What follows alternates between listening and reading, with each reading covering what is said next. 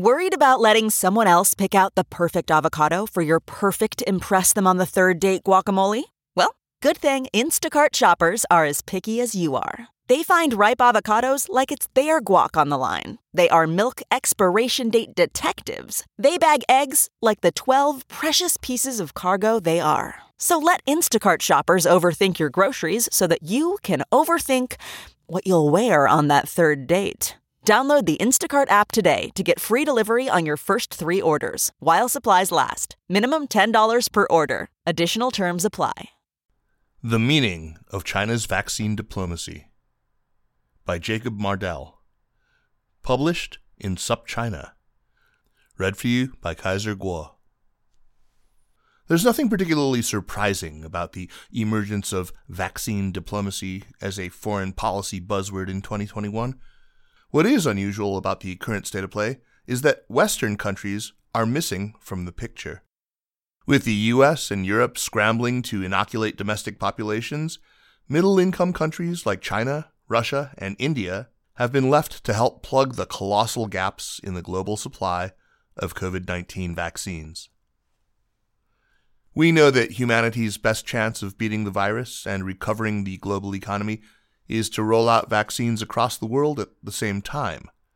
COVAX, a global initiative led by the World Health Organization, WHO, among others, was initially designed with this in mind, as a collective mechanism that would distribute vaccines equitably among 190 participating countries. Except it didn't work out that way.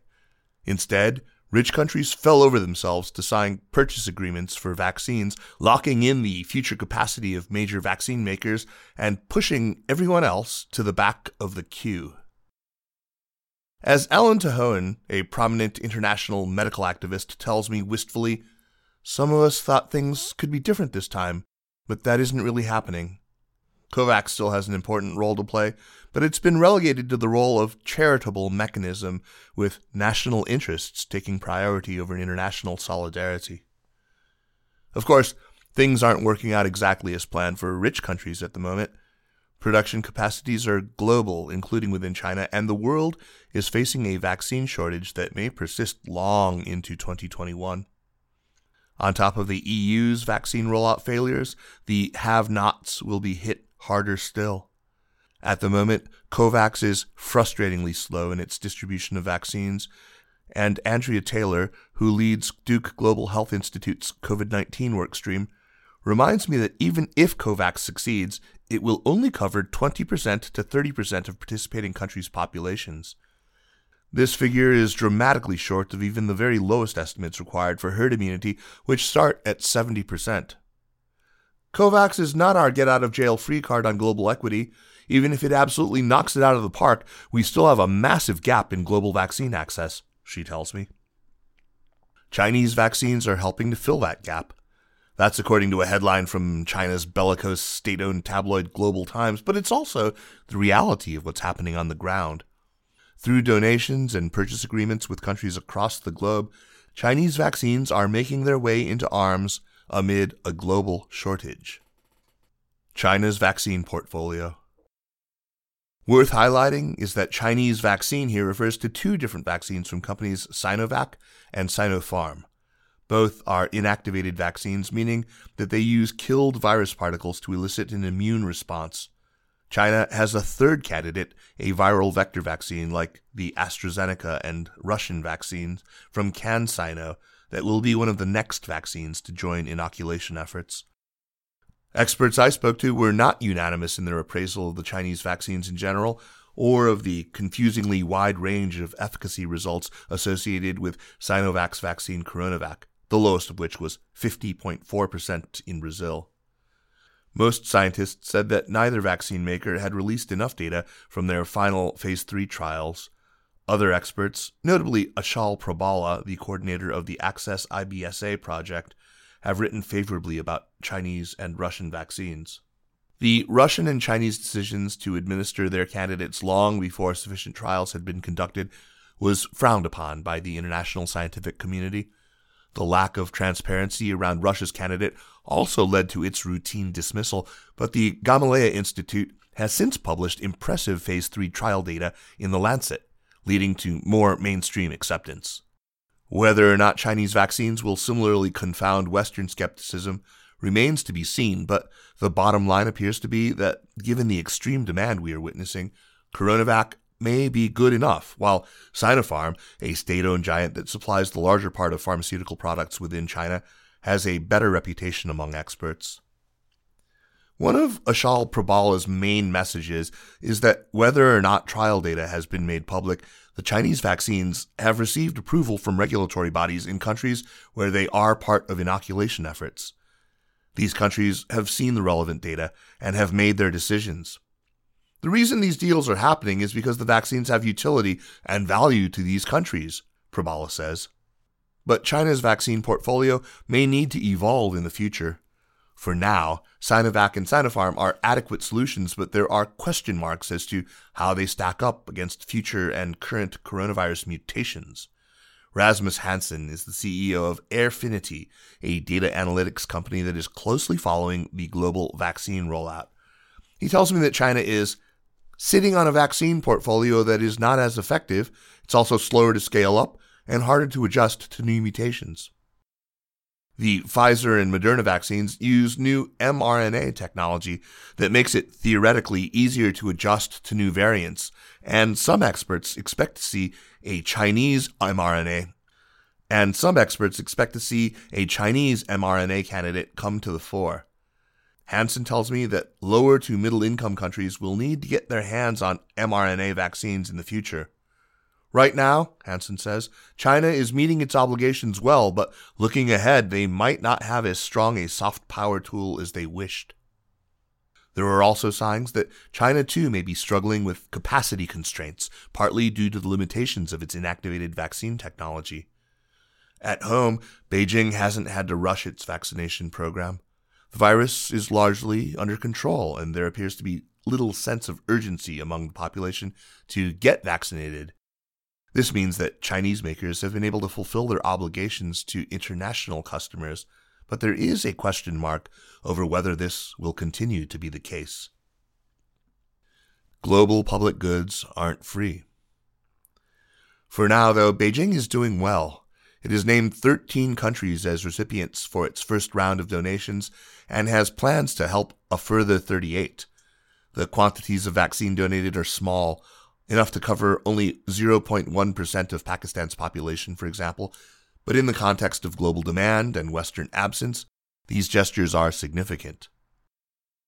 Of course, the countries first in line, good friends like Zimbabwe, Belarus, and Cambodia, highlight the inherently political nature of such donations, but such is the nature of aid. Countries tend to foreground the altruistic motivations of their foreign aid programs, but, but the truth is that aid serves foreign policy goals, even if these goals are as innocuous as burnishing a country's international image or helping to ensure a stable security environment. In the current climate of geopolitical tensions between the West and China, China's vaccine diplomacy is viewed somewhat negatively. It's conceivable that China's diplomatic gain will come at the expense of Western influence, but it's hard to argue that donating vaccines to those in need is inherently a bad thing. Those that can engage in vaccine diplomacy, notably India, China, and Russia, are doing so, and there's nothing morally wrong or atypical about such operations. But Beijing also has plenty of paying customers. Alongside Russia's Sputnik V vaccine, Chinese vaccines are finding their way into arms across the world in mostly middle income countries that have been pushed to the back of the vaccine queue by nations with more purchasing power. Chinese state media and Chinese officials tend to champion these purchase agreements, alongside donations, as evidence of Chinese beneficence, a communication strategy that can strike Western critics as somewhat disingenuous. Beijing has a general tendency to blur the line between gifts and sales to other countries. For example, China's Belt and Road Initiative, BRI, is largely driven by the commercial interests of Chinese companies seeking lucrative construction contracts. But to hear Chinese officials talk of the BRI, you might think it was Chinese President Xi Jinping's gift to the world. This is in part due to the state orchestrated nature of China's global economic engagement, but also speaks to a characteristically Chinese approach to cooperation with developing countries. Whereas Western donors prefer to draw a line between charity and business, Beijing approaches developing countries as an equal partner, portraying both grants and also more commercially motivated economic activity as win win in the style of development cooperation. Last year, in May, Xi pledged that Chinese vaccines would be provided as a global public good. Commentators have rightly questioned what exactly he meant by that, given that public good implies for free and for everyone, something that the Chinese vaccines clearly are not. Zhang Hong, an expert in China's foreign aid and a PhD candidate at George Mason University, tells me that Beijing uses the term public good very liberally, and that Beijing probably doesn't understand the term's proper meaning in an economic context. The Chinese word for public good includes the word 产品, more commonly translated as product, and this might be a more realistic definition of what the Chinese vaccines actually are global public products. This better explains slightly contradictory official statements that the vaccine would be provided as a public good at a fair and reasonable price. But while the portrayal of clearly self serving activities in such a saccharine light is grating to Western ears, it doesn't always sound that way to developing countries. In the case of vaccine diplomacy, it often doesn't matter to recipients whether China is getting paid in the process. It simply matters that China is the one with vaccines on the ground. It's not an ideological choice. Viewed from Brussels or DC, the global rollout of Chinese vaccines is inevitably seen in a geopolitical context, but the forces moving doses overseas are not primarily political. It's science, not politics, I'm told by Brazilian healthcare worker Ruan Macedo, who received his first dose of the Sinovac vaccine in January. This has been a recurring theme in conversations with regional experts and people in countries on the receiving end of Chinese doses. From Turkey, where the government is also inoculating citizens using the Sinovac vaccine, political economist Altay Atli tells me, it's not an ideological choice. It's so simple. Turkey is getting the Chinese vaccine because it was the most available one.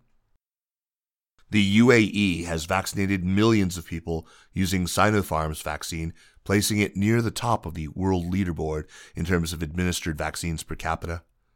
Speaking about the UAE's decision to go with the Sinopharm vaccine, Middle East analyst Nasser Al Tamimi says it's medical, not political.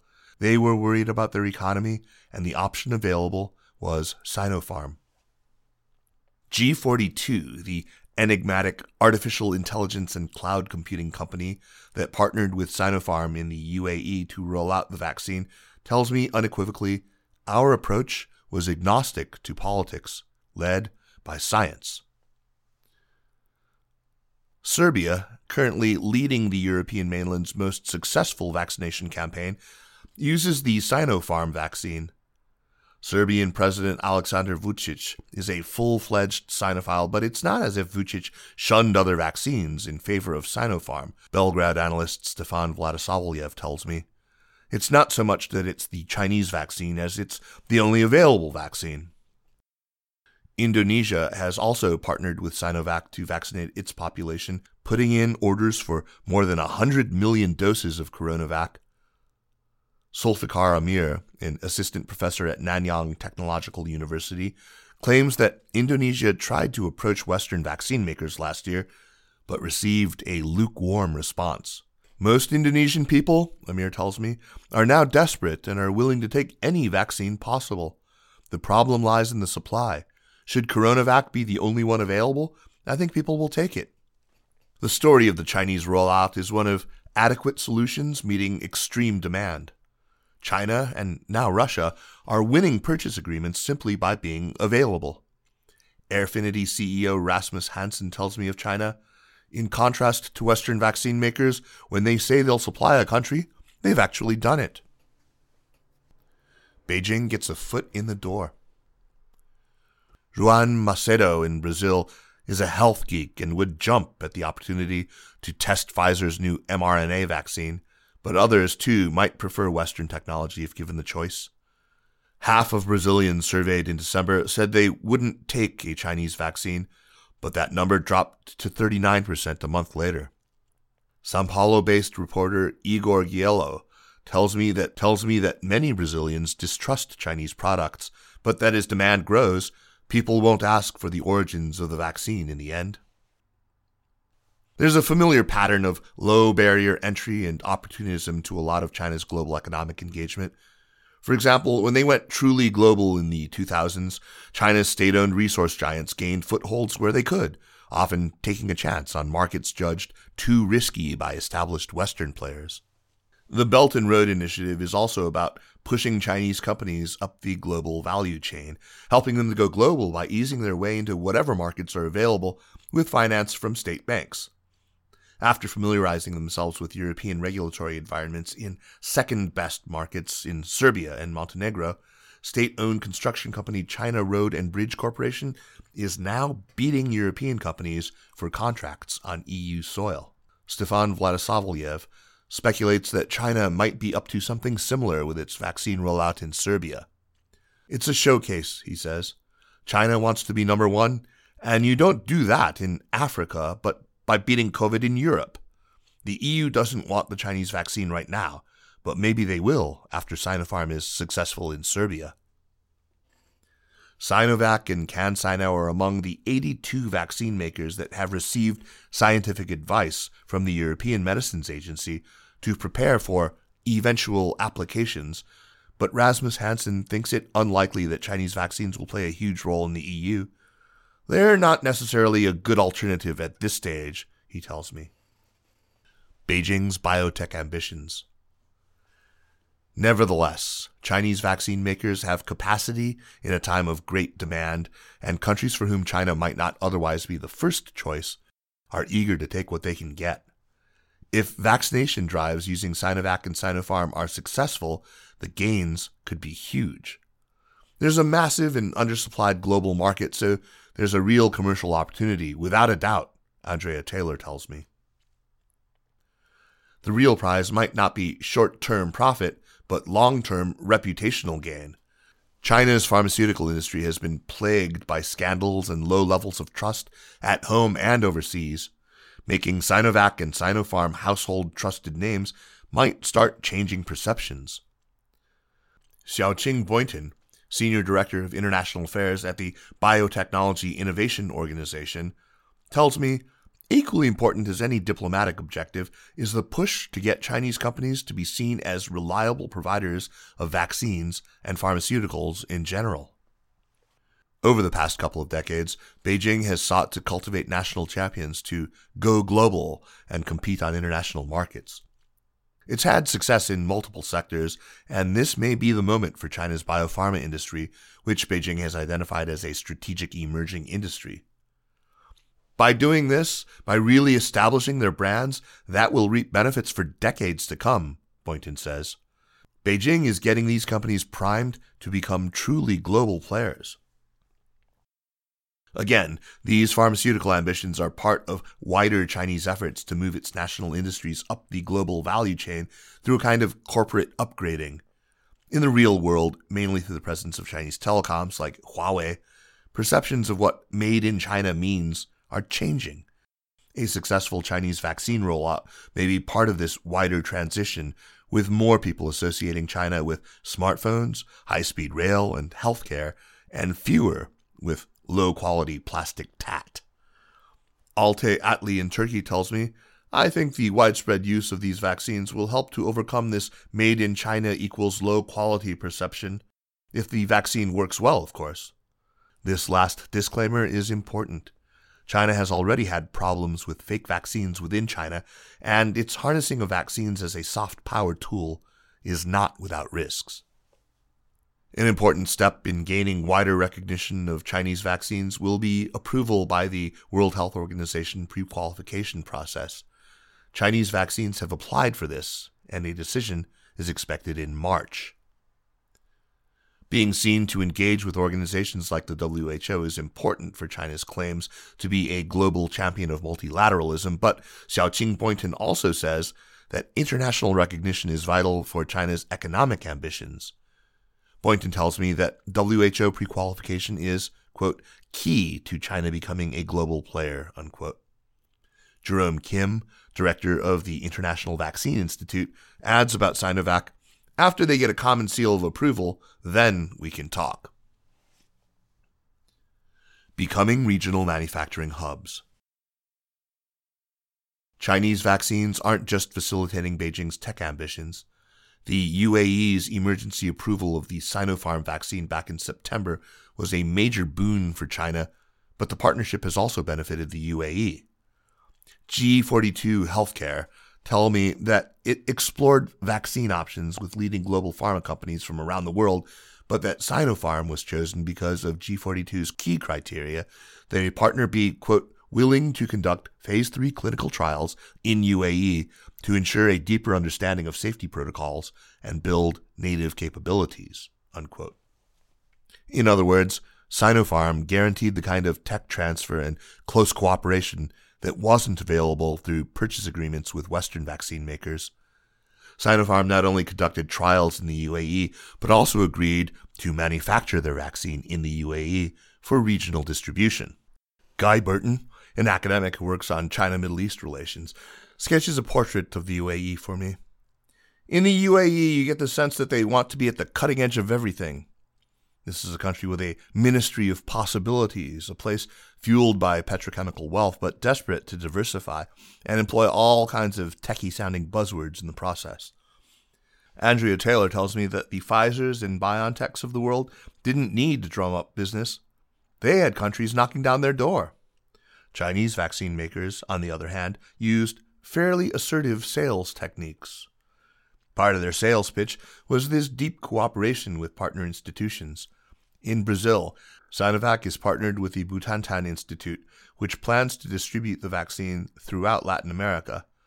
In Southeast Asia, Indonesia is poised to become a regional hub for Coronavac through its state pharmaceuticals company, Bio Farma, but Malaysia Pharmaniaga has also signed an agreement to manufacture Coronavac under license. Chinese vaccine makers sought out these partnerships in the first place because low infection rates at home meant that they had nobody to trial their vaccines on. The countries were not so much chosen for political reasons as for pragmatic ones. Brazil, for instance, is an obvious choice.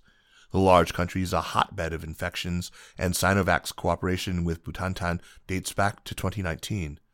The purchase agreements and manufacturing contracts evolved alongside these trials, though now many more countries are knocking on China's door. Geopolitics isn't everything. The vaccine game isn't apolitical, of course, but it's not always about geostrategic competition with China. For a start, there's the domestic angle. In Brazil, Sinovac has faced pushback due to President Jair Bolsonaro's anti China inclinations and his political rivalry with Coronavac champion and governor of Sao Paulo, Joao Doria. And then there's the regional dimension China and India competing to deliver doses in South Asia, or Eurosceptic Hungarian President Viktor Orban leaping on Hungary's agreement with Sinopharm as an opportunity to bash the EU. In the Middle East, it's not only China that stands to benefit reputationally from distribution of a Chinese vaccine. While the UAE's interests in Sinopharm are primarily about health and the economy, being a manufacturing hub also presents the Gulf state with diplomatic opportunities of its own. It has already donated doses to Seychelles and may well leverage its wealth to gain favor with countries in the wider region. Guy Burton tells me that the UAE has long sought to punch above its weight and that the government is enthralled with the concept of soft power. The UAE is looking inward as well as outward. It wants to open up its economy and gain first mover advantage, but it also wants that diplomatic edge, Burton says. This national and regional focus is often what gets lost in conversations about China. China's global economic engagement is usually seen in the context of great power rivalries, and in the process, the agency of smaller countries is overlooked. This is just as true when it comes to vaccines. Achal Prabhala reminds me these countries are doing these deals with their eyes wide open. Nobody has a gun to their head. As Western criticism grows over Beijing's human rights abuses in Xinjiang, tightening grip over Hong Kong, and uncompromising position on Taiwan, it can be hard to write about anything China does without either defending or criticizing, without moralizing one way or the other. Ultimately, though, it's difficult to see how China's vaccine engagement should be something to condemn. The manufacturing agreements it has signed with local partners are a great thing for the middle income countries involved. It matters where manufacturing happens, Andrea Taylor tells me. The countries that have capacity to control any part of the supply chain are in a much better position relative to countries that don't. Rasmus Hansen likens control of vaccine supply to investments in national defense. It's absolutely critical, he says. Beyond this parochial interest, devolved manufacturing is a step in the right direction toward solving the world's production capacity problem. Achal Prabhala usually campaigns for equal access to medicines by tackling monopolies that pharmaceutical companies hold through intellectual property rights. But in the current pandemic, he sees capacity as the main barrier to global access. When I ask Hansen what the solution is to equitable access, he says, It's clear we need a decentralized global production system. Even vaccine geopolitics has a silver lining as far as equitable vaccine access is concerned. Rivalry between China and India means that the two giants are competing for influence through vaccine donations to countries in South Asia. Bhagya Senaratne, a lecturer at General Sir John Kotelawala Defense University, tells me, As a Sri Lankan, I think we are benefiting from the power rivalry in the South Asian region. I don't think we would have been able to receive these donations if it weren't for China India competition and interest in Sri Lanka's geographical location. Beijing's vaccines are providing middle income countries with solutions in a time of need. Its donations are largely symbolic, but they are better than nothing. Once again, China is gaining ground just by showing up. When former U.S. Secretary of State Mike Pompeo toured Africa and berated countries for dealing with China and decrying the Belt and Road Initiative as a debt trap, he only succeeded in reinforcing narratives that Washington cares more about its own strength than it does African prosperity.